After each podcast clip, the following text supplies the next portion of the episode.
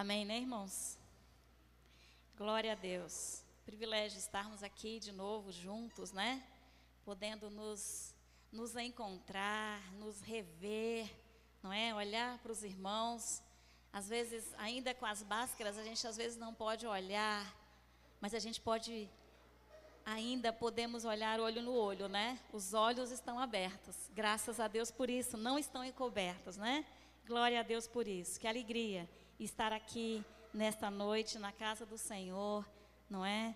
É, privando da sua companhia e da companhia do nosso Deus, amém? Eu quero hoje é, trazer, é, conversar com você acerca de um texto que se encontra lá no Evangelho de Lucas, no capítulo cinco. E eu quero então falar com você sobre... É, vinho novo, odres novos, né? Jesus aqui nesse texto, ele diz que você precisa colocar o vinho novo em odres novos. E é sobre isso que nós então queremos conversar um pouco nesta noite. Abra sua Bíblia aí no Evangelho de Lucas, capítulo cinco. Nós vamos ler os versos de trinta e três ao trinta e nove. À medida que você encontrar, coloque-se de pé para essa leitura. Amém?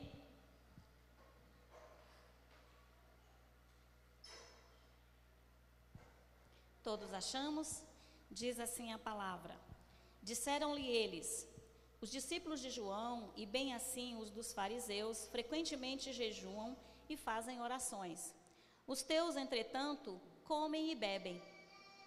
Jesus, porém, lhes disse: podeis fazer jejuar os convidados para o casamento enquanto está com eles o noivo?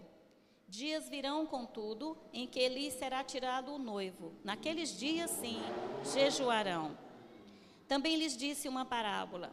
Ninguém tira um pedaço de veste nova e o põe em veste velha, pois rasgará a nova e o remendo da nova não se ajustará à velha. E ninguém põe vinho novo em odres velhos, pois o vinho novo romperá os odres, entornar-se-á o vinho e os odres se estragarão. Verso trinta e oito, pelo contrário, vinho novo deve ser posto em odres novos, e ambos se conservam. E ninguém, tendo bebido o vinho velho, prefere o novo, porque diz, o velho é esse. Vamos orar? Papai, nós adoramos o teu nome nesta noite. Reconhecemos que o Senhor é o único Deus vivo e verdadeiro. O Senhor é o Deus que nos vê, o Deus que tem bons pensamentos a nosso respeito, que tem para cada um de nós propósitos eternos, Senhor. E nesta noite nós nos colocamos na tua presença, debaixo da direção do Senhor. Espírito de Deus, envolve-nos com a tua presença, ministra, Senhor, aos nossos corações. Por graça e misericórdia, arranca de nós todo pensamento preconcebido, Senhor, todo pensamento e ideia, Senhor, que não vem de Ti. No nome de Jesus, lança por terra. E Deus Todo-Poderoso, por graça e misericórdia, usa-me nesta noite. Ó Deus, Pai, para ministrar esta Tua palavra, para trazer, Senhor, esta visão que o Senhor mesmo colocou no meu coração acerca desta palavra. Que o Senhor me use por graça e misericórdia, ministrando o Senhor primeiro em mim e então a partir de mim, para que o teu nome, que é sobre todo nome, seja glorificado e engrandecido. Nós oramos no nome de Jesus. Amém. Amém. Os irmãos podem se assentar. Ah, enquanto eu pensava nesse texto, é, eu cheguei à conclusão de que é necessário nós voltarmos um pouco atrás ainda, Ah, dos versículos que nós lemos aqui. Nós encontramos no início, nos versos anteriores, o texto nos fala sobre a vocação de Levi e ou de Mateus, que é a mesma pessoa, né? Mateus, o publicano, que veio a ser o evangelista Mateus, um dos doze, dos doze discípulos. E Levi, então, Mateus, convertido, ele atende ao chamado de Jesus. Quando Jesus passa, ele está na coletoria. É, e ele, Jesus então o chama, ele se levanta e segue Jesus. Depois disso, Mateus então é, oferece a Jesus um banquete. Ele realiza um grande banquete para receber Jesus na sua casa. E ali, então, são convidados muitos outros publicanos, né, e muitas outras pessoas. E aí, então, começa, a gente observa que o nosso inimigo, ele está sempre de olho em nós, sempre nos observando. Às vezes, ainda que ele não tenha entrado, que ele não entre na casa, mas ele fica de fora nos espreitando, nos observando, esperando uma brecha, uma oportunidade para nos acusar. E isso, então, aconteceu aqui com os fariseus. Jesus está ali, sentado à mesa, cercado de publicanos e de muitos chamados pecadores, né, pelos fariseus.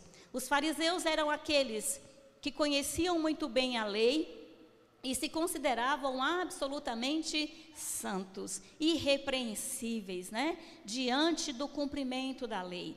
Então, eles se achavam perfeitos. E esses, então, vendo Jesus cercado daquelas pessoas É, consideradas pecadoras, eles então começam a questionar aos seus, os discípulos de Jesus, né? Por que que Jesus então comia com os pecadores? Por que que Jesus se cercava daquelas pessoas ali? E aí Jesus então responde, né? No verso trinta e um, Jesus diz: os sãos não precisam de médico, sim, os doentes, os doentes é que precisam de médico. E aí, então, ah, no verso trinta e três, eles, então, fazem esse questionamento. Eles colocam, então, a seguinte questão. Os discípulos de João, e assim também os dos fariseus, frequentemente jejuam e fazem orações. Os teus, né, os teus discípulos, se referindo a Jesus, os discípulos de Jesus, esses teus discípulos, porém, comem e bebem. E aí eles começam a questionar isso, né? Que os discípulos de Jesus não agiam igual aos discípulos deles. Os discípulos de Jesus faziam diferente dos discípulos deles. E aí nós começamos a observar aqui o primeiro ponto do texto que eu quero destacar para você. Nós não precisamos fazer o que todo mundo faz, do jeito que todo mundo faz, só porque parece politicamente correto, né? Ou porque é, para a gente ser aceito, para não sermos repreendidos, para que ninguém é, nos questione. Nós precisamos saber por quê, o que nós fazemos, a forma como agimos, aquilo que, as nossas atitudes. Nós precisamos saber por quê, qual é a motivação do nosso coração, o que nos motiva a agir como agimos, a fazer o que fazemos, a dizer o que dizemos. O que é que está por trás, o que é que nos motiva? Então, ah, eles começam a questionar isso. Por que que esses teus discípulos fazem diferente? Por que que vocês não agem igual a todo mundo? E talvez você também já tenha sido questionado dessa forma. Por que que você não é igual a todo mundo? Pode ser que tenha alguém que já chegou para você e disse: olha, eu tinha uma outra ideia de crente, você é diferente, né? A ideia de crente que eu tinha era outra, você é diferente. E de repente você começa a entender que há uma motivação, que tem algo de diferente na sua vida, na sua própria experiência. E aí em seguida Jesus então responde. Eles estão questionando Jesus acerca dessa atitude, desse diferencial na vida de Jesus e dos seus discípulos. E aí Jesus então responde no verso trinta e quatro: podeis fazer jejuar os convidados para o casamento enquanto está com eles o noivo? E aqui eu comecei a pensar, né, a quem aqui é casado e fez um, uma cerimônia, né, e tudo, e se casou. Você convidou, saiu anunciando no rádio, na tê vê, fazendo propaganda, colocou um carro de som anunciando para as pessoas virem para o seu casamento? Quem foi que você convidou para vir no seu casamento? Só os? Os íntimos, né? Você convida para o seu casamento, para, para, para participar da sua alegria, de um momento tão especial, você convida aquelas pessoas que são próximas, que têm relacionamento com você, que têm intimidade. Então, geralmente, o noivo, Jesus está falando aqui do noivo, né? E ele diz: olha, não dá para você chamar, é, colocar os convidados do noivo, chamados para o casamento. Então, quando o noivo está, eles, eles estão ali, cercando o noivo, participando, se alegrando com ele, se relacionando com o noivo, mantendo relacionamento, intimidade, desenvolvendo intimidade naquele encontro, né? E assim, nós entendemos que, geralmente, as pessoas que são convidadas para um casamento, que é um momento especial, um momento marcante na vida de um noivo e de uma noiva, são as pessoas que são íntimas deles, aquelas pessoas que estão mais próximas, né? Muito mais hoje, né? Geralmente você dá, na celebração você ainda, ainda abre para um número maior, mas na recepção você já distribui, né? O convitezinho individual. Só entram aqueles que são que privam de fato da intimidade do noivo e da noiva, né? E aí Jesus então coloca isso, né? E nós, eu entendo aqui que enquanto os fariseus estão falando de hábitos religiosos, ora, os nossos discípulos, os discípulos fariseus, os discípulos de João, jejuam e fazem orações. Eles estão falando de hábitos religiosos, né? Das atitudes. E a gente lembra, nós nos lembramos lá quando Jesus fala lá no, no, no Evangelho de Mateus, acerca das atitudes dos fariseus, de como eles faziam muitas coisas para aparecer. Nós nos lembramos da, daquele, daquela parábola que Jesus conta do publicano e do fariseu, do publicano e, isso, e do fariseu, que vão ao templo os dois com o intuito de orar. E o fariseu, então, coloca a mão no peito e diz, ó, Senhor, eu sou, eu faço. Né? Então, ele desfia ali diante de Deus a sua religiosidade. Enquanto os fariseus, então, estão falando aqui da, desse, desse sistema religioso, desta prática dos hábitos religiosos, Jesus, então, está enfatizando a, a construção de relacionamentos, de intimidade. Ele diz que o noivo está presente junto com seus convidados. Então, ele, Jesus, está ali. Por isso não precisa jejuar, porque você está ali privando da presença, da intimidade do noivo, do cuidado dele, né? Se você viajou para outro lugar, você vai estar ali sendo hospedado, sendo cuidado, sendo alimentado, porque você foi a convite daquele noivo, daquela noiva. Amém? Então, ah, Jesus está enfatizando aqui a construção de relacionamentos, enquanto que os fariseus estão apenas preocupados com a questão religiosa, com os hábitos, com a prática da religiosidade. Você pode vir à igreja em todas as celebrações. Você pode até deixar saber o Salmo noventa e um e o Salmo vinte e três de cor. Você pode, todas as vezes que ouvir uma coisa é, negativa, né, uma palavra estranha, você pode repreender e dizer, está repreendido em nome de Jesus. São hábitos, são costumes. Mas pode ser que tudo isso seja apenas um hábito religioso, da sua religiosidade. E pode ser que nada disso te leve para estar, para ser íntimo do noivo, de Jesus, aquele que é Senhor da igreja. E é disso que Jesus está falando. Precisa haver mudança, precisa haver transformação. E aí nós continuamos seguindo, e nós observamos os versos de trinta e seis ao trinta e oito, né? Jesus, então, ele fala de uma, ele conta uma parábola, e ele diz, ninguém tira um pedaço de, de veste nova e o põe numa veste velha. Ele está falando de remendo, né? De você remendar uma roupa, né? É, pega um, uma roupa mais velha e pega um pedaço de tecido novo e você coloca o pedaço novo e remenda a roupa velha.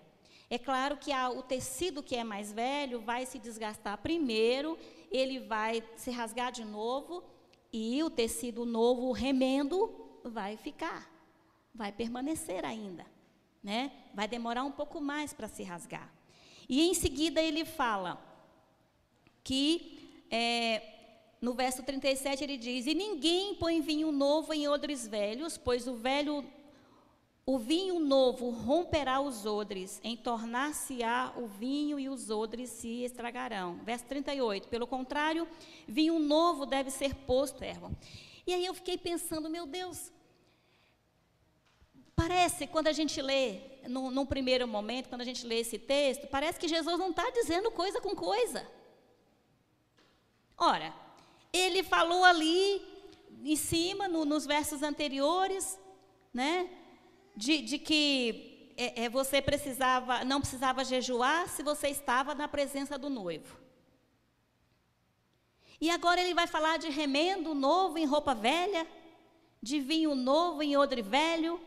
O que que isso, então, tem a ver com a continuidade, com aquilo que ele estava, de, de fato, querendo dizer?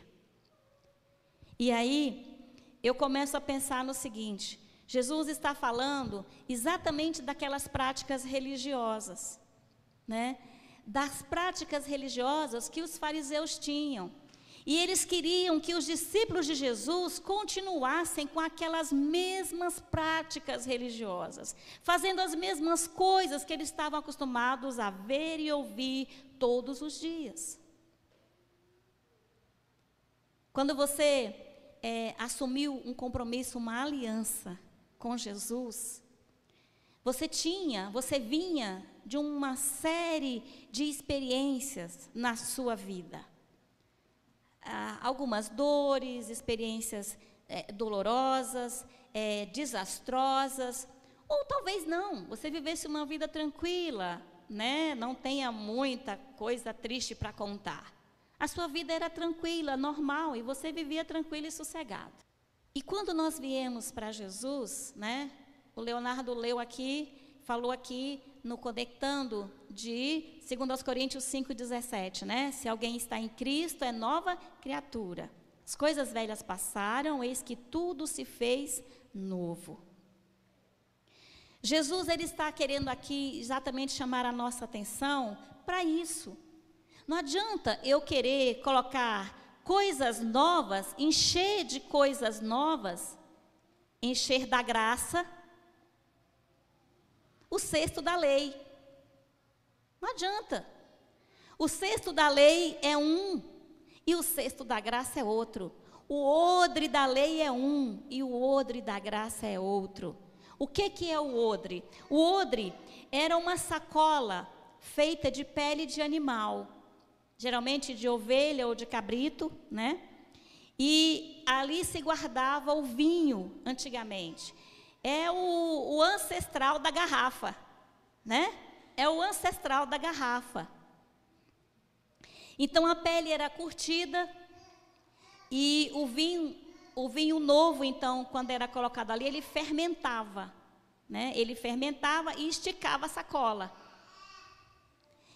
Então, se você fosse colocar um vinho novo, que ainda seria fermentado, a gente usa hoje um termo, a gente fala muito no Nordeste, usa-se o termo curtir, né? Deixa ele ali para envelhecer. Então, ele vai fermentar, né?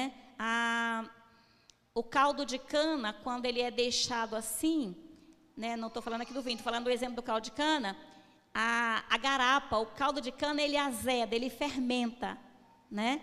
E aí até se transformar numa coisa azeda, e dali é que vai sair a cachaça, né? Então, a, a, o vinho, ele fermentava naquele, naquele, no odre, naquela sacola. E com isso, como ele ia, ele ia fermentando, a sacola ia se esticando, ia se esticando, ela ia cedendo. E se... você colocasse um vinho novo numa sacola velha, num odre velho, que já estava todo esticado, o vinho se adequaria ao tamanho da sacola, que agora já estava maior, e é claro que ele vai forçar para que ela cresça mais, para que ela se estique mais. E é claro que ela não vai aguentar, e ela então se romperia, ela se rasgaria e o vinho se derramaria. Então, quando nós olhamos para as nossas experiências pessoais, nós entendemos que não dá para nós entrarmos na presença de Deus, em novo, para aprender a, com as nossas experiências velhas, só enchendo com experiências novas. Se a palavra de Deus diz que tudo se fez novo, é preciso deixar de fato para trás, esvaziar a nossa sacola. E, na verdade, a sacola somos nós. A palavra de Deus diz também lá em Coríntios, lá em primeiro Coríntios, que nós somos o templo, o santuário do Espírito de Deus. Então, você e eu somos os odres que devem reter, guardar a presença de Deus, né? O vinho novo do Espírito de Deus, o vinho novo da palavra de Deus, o vinho novo da presença de Deus. Somos nós. E aí não dá simplesmente para eu fazer uma maquiada na minha vida, no meu coração, e continuar é, vivendo esta vida nova agora que eu tenho o privilégio de conhecer, reconhecendo Jesus como o Senhor e Salvador da minha vida, aquele que deu a vida dele por mim e por você. Não dá para eu continuar agora a viver esta vida e experimentar e ser participante das práticas antigas.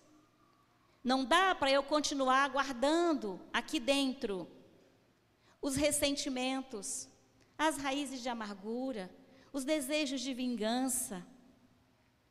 Não dá para eu ficar guardando aqui as mes- os palavrões, né? Eu estava me lembrando quando de vez em quando alguém brinca e diz assim, uma mentirinha santa. Às vezes a gente, a gente disfarça o pecado, a gente quer dar um outro nome, quer dar uma repaginada no pecado. Porque, meus irmãos, mentira é mentira. E se tem uma coisa que mentira não é, é santa, porque a Bíblia diz que o pai da mentira é o diabo. E ele nunca foi santo. E dele não pode vir nada santo, desculpa aí. Então, se é mentira, é mentira, não existe mentira santa. Ou, às vezes, né, quando alguns se reúnem, dizem, ah, fofoca santa. Meus irmãos, pecado é pecado, não tem outro nome, não tem jeito, é pecado, não existe fofoca santa, desculpa aí.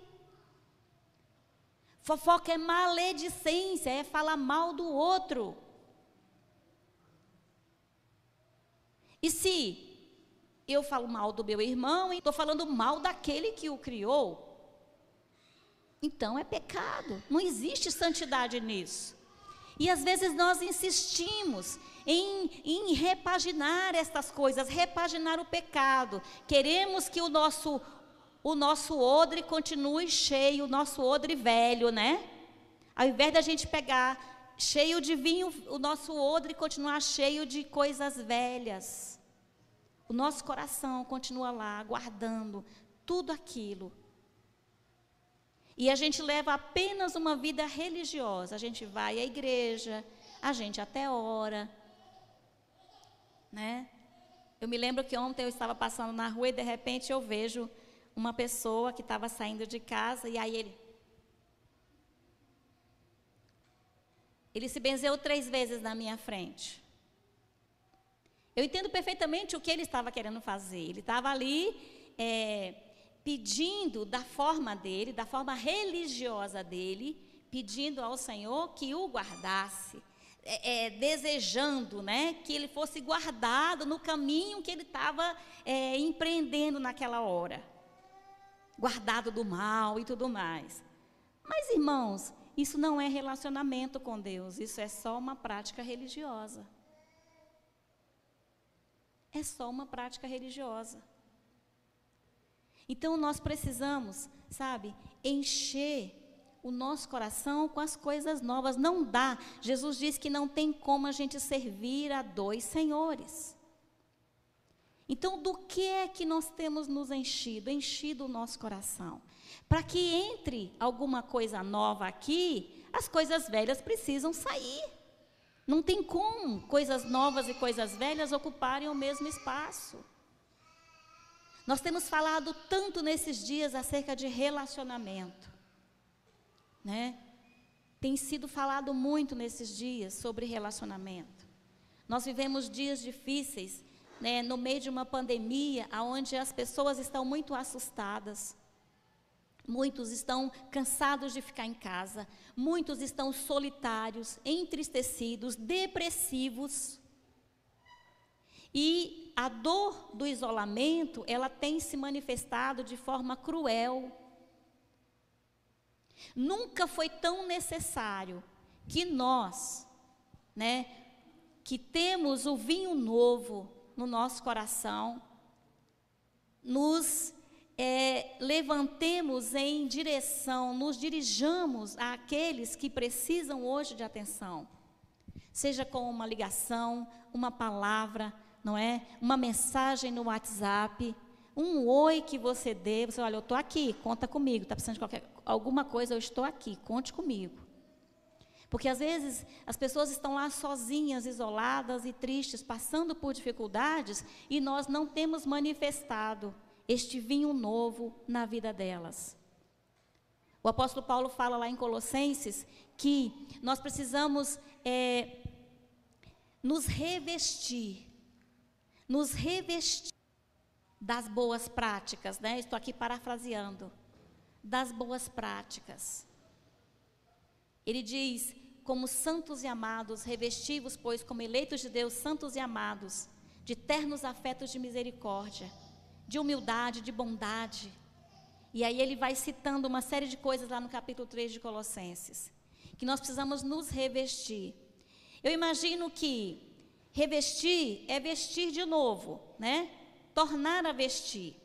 Então, se você for vestindo uma roupa em cima da outra, uma roupa, colocando uma roupa sobre a outra o tempo inteiro, você vai ficar enorme.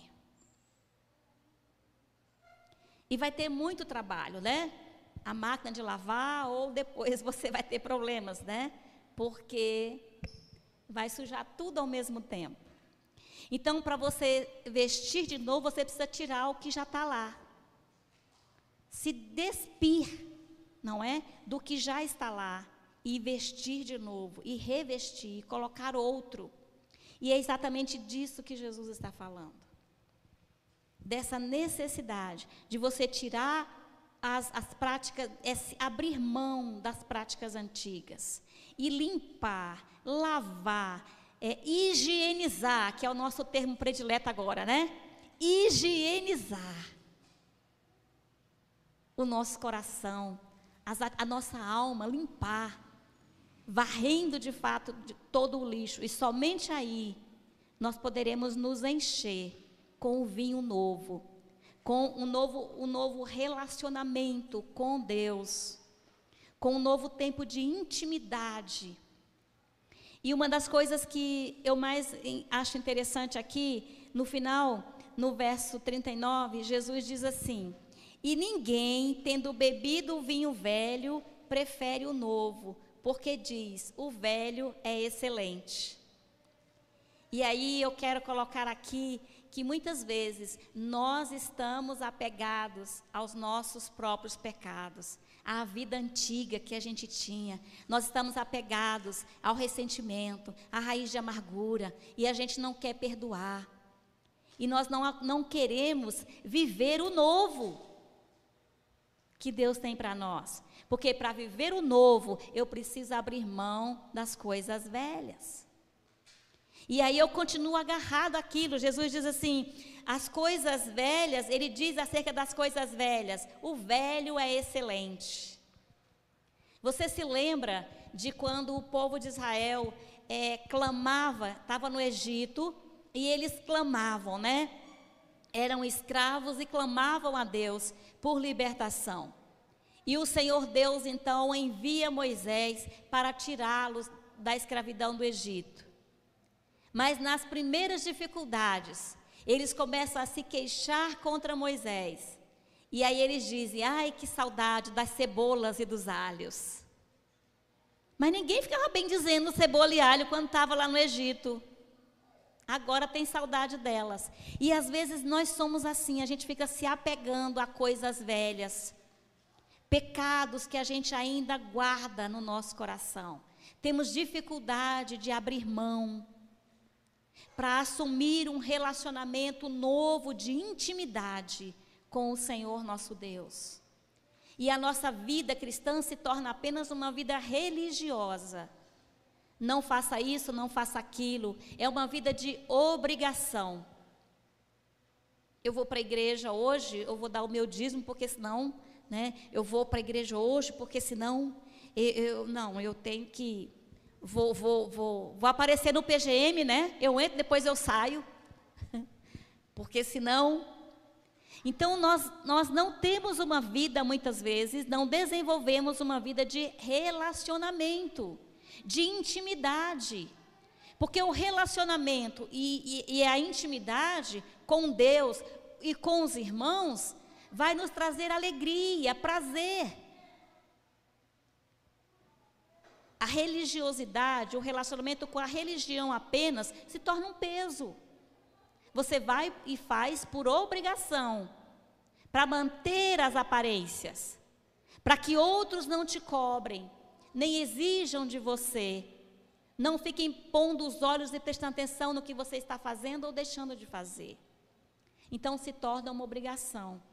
Enquanto que o relacionamento de intimidade com Deus nos faz parecidos com Jesus. E esse é o propósito de Deus.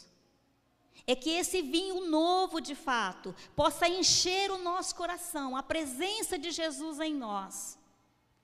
Encha o nosso coração, o nosso odre, o nosso tabernáculo.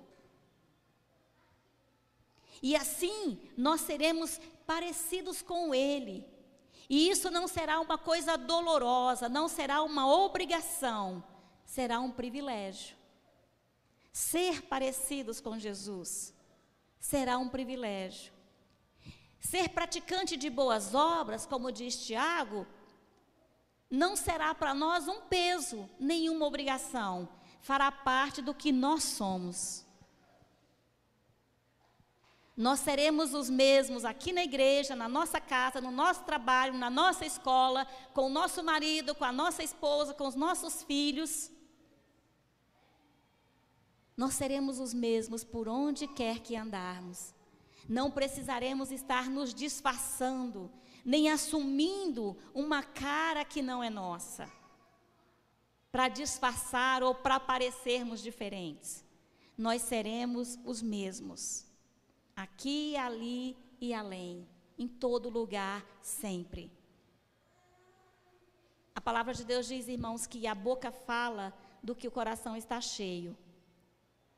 Aquilo que nós tivermos dentro, nós poremos para fora. Não tem jeito.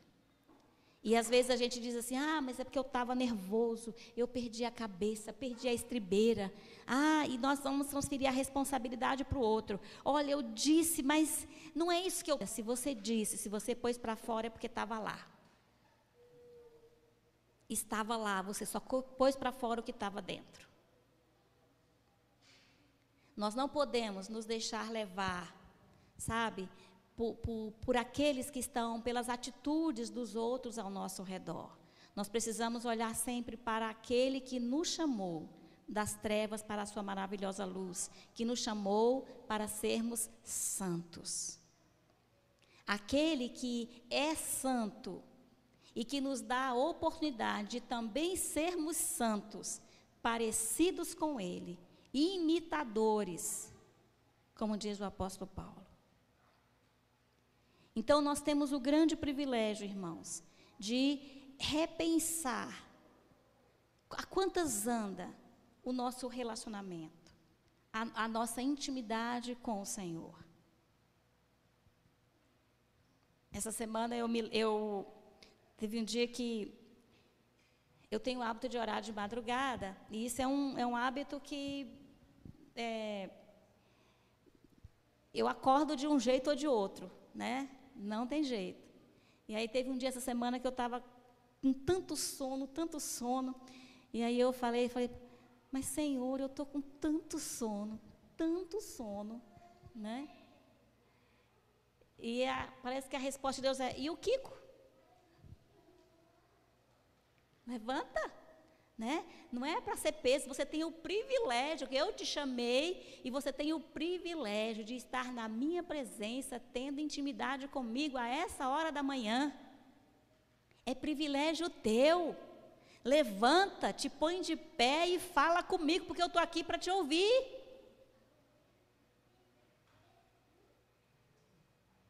Não pode ser um peso, meus irmãos, não pode ser um peso.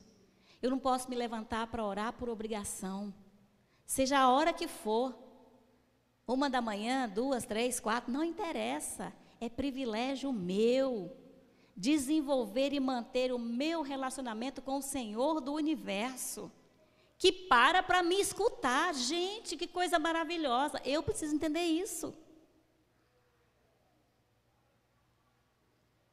Eu preciso entender isso.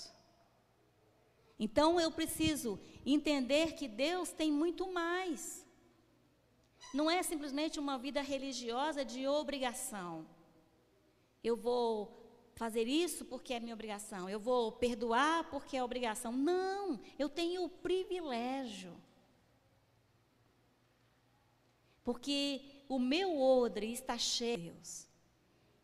E se ele está cheio do vinho novo, então ele, ele foi esvaziado do vinho velho, das práticas antigas que ficaram lá para trás, que foram lançadas no esquecimento. Então eu sou nova criatura, e eu tenho esse privilégio de ser participante da graça de Deus, de fazer diferença onde eu ando, não simplesmente de ficar repetindo uma reza.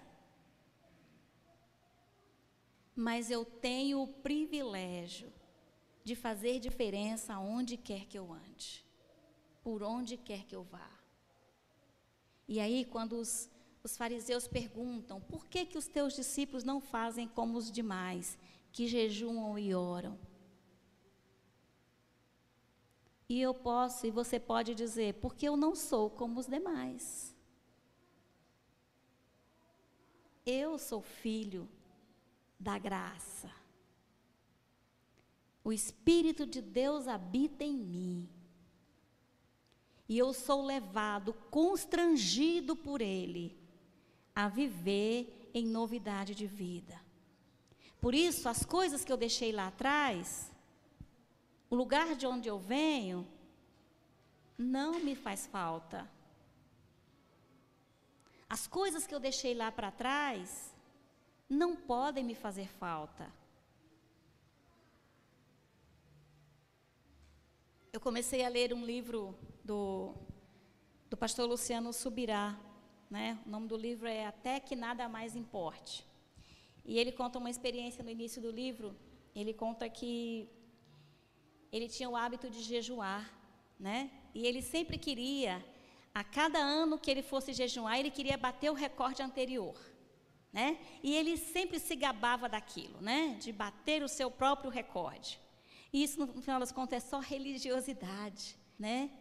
Quanto você é maravilhoso, que você jejua, né? E aí ele conta que um dia ele estava, é, tinha feito um, um período maior de jejum, e ele estava muito satisfeito com ele mesmo, né? Eu estou muito satisfeito comigo mesmo, pelos meus próprios esforços, né? Aquilo que eu tenho feito. E eu, o, eles tiveram uma reunião com alguns líderes da igreja, o pessoal, uma reunião administrativa, e de repente Deus começou a agir no meio do povo, e não era costume, mas de repente começou a acontecer, o povo começou a orar, os irmãos começaram a orar, começou a haver um quebrantamento geral, e ele resistindo, né? E, e as pessoas, os irmãos começaram a confessar pecado, e houve aquele quebrantamento. E ele resistiu, dizendo, mas oxe, eu jejuei, olha, eu estou aqui perfeito, santo, imaculado. Olha o tanto que eu jejuei, quem mais que o Senhor quer de mim? E ele não se convencia de pecado. Até que teve uma hora que ele não teve mais como resistir e ele se prostrou diante do Senhor e disse, tá bom, Senhor. E aí ele perguntou, o que é que o Senhor quer mais de mim? Até onde o Senhor quer que eu me humilhe? E aí a resposta do Espírito foi, até que nada mais importe. Eu preciso ser a pessoa mais importante, o pensamento mais importante na sua vida. Nada mais pode ser mais importante do que a sua intimidade comigo, o seu relacionamento comigo. E é exatamente disso que Jesus está falando acerca do vinho novo nos odres novos. É esta, esta necessidade que nós precisamos desenvolver, sabe, de nos relacionar com Ele. Há dores, há angústias, há dissabores, há dificuldades que de repente você nunca conseguiu é, é, é, é, vencer na sua história de vida. Ainda que você tenha vindo para a igreja, você vem, você às vezes lê a Bíblia, você ora, e às vezes até há sinceridade no seu coração. Mas há lutas que você ainda não conseguiu vencer. E de repente você ainda é levado pelo, no, pelo, pelo homem velho, pelas coisas velhas. E de repente você é esmagado por aquilo. E depois vem uma angústia, uma tristeza, um sentimento de morte. Mas você pode sair daqui hoje sabendo que há esperança. Há esperança se você de fato confessar as coisas velhas e fizer um propósito de viver com, em novidade de vida, buscando e assimilando as coisas novas que Deus tem para você. Não sinta mais saudade do Egito, das coisas velhas. Jesus diz aqui no verso trinta e nove que as pessoas ainda preferem as coisas velhas às coisas novas, achando que as coisas velhas são excelentes. E aí eu me lembro do apóstolo Paulo, quando fala lá em Coríntios treze, diz, eis que eu passo a mostrar para vocês um caminho sobremodo excelente. Então existem coisas boas, irmãos, mas há coisas ótimas. Há coisas excelentes que Deus preparou para nós, os seus filhos. E Ele não quer nos privar de nenhum bem, nenhuma alegria. A coisa mais importante que Deus quer que você e eu participemos é da intimidade dEle. Conhecê-lo de forma íntima e pessoal, isso é privilégio que nos foi dado. E feito isso, nós podemos então nos encher desse novo vinho, da graça de Deus, e experimentar a boa, agradável e perfeita vontade dEle para as nossas vidas. Eu quero orar com você hoje e pedir que você se coloque diante do Senhor. Como é que anda? A quantas anda aí o seu odre, o seu coração? O que é? Vontade de espirrar. O que é que tem passado na sua alma, na sua mente? Com que você tem gastado o seu tempo? Quais são as coisas que têm chamado a sua atenção nesses dias? O que é que tem despertado as suas motivações? Nós precisamos tomar conhecimento de fato, conhecer o nosso coração, saber o que é que passa no nosso íntimo, para onde nós estamos sendo levados. Nós estamos sendo levados apenas por um vento de religiosidade, ou nós, de fato, queremos um novo tempo de intimidade na presença de Deus. Precisamos entender que a obrigação da religiosidade, a religiosidade, as, as, os hábitos religiosos, de religiosidade apenas, não produzem vida, produzem peso de obrigação. Mas o relacionamento de intimidade com Deus tem peso de glória e vai nos fazer parecidos com Jesus. Pai, nós adoramos o Teu nome nesta noite, reconhecemos que o Senhor é o único Deus vivo e verdadeiro. O Senhor é aquele que era, que há, que é e que há de vir. O Senhor é o Deus soberano. O Senhor é o Deus que nos sonda e nos conhece. A tua palavra diz que o Senhor é o Deus que nos vê. Diz que o Senhor tem bons pensamentos a nosso respeito. Nesta noite, papai, nós queremos apresentar as nossas vidas, Senhor, o nosso coração, o odre, Senhor, do nosso, do nosso coração. Nós somos tabernáculo do Senhor, templo do Espírito de Deus. E nós queremos nos apresentar diante do Senhor nesta hora. Papai, há tantas práticas, Senhor, que, Senhor, tantas alianças que nós experimentamos, Senhor, que nós firmamos, papai, que estavam fora da tua presença, alianças que desagradam ao Senhor. E nós nesta noite queremos confessar a ti, Senhor, reconhecendo que não é da tua vontade, Pai, que estas práticas, ó Deus, permaneçam enchendo, Senhor, o nosso coração.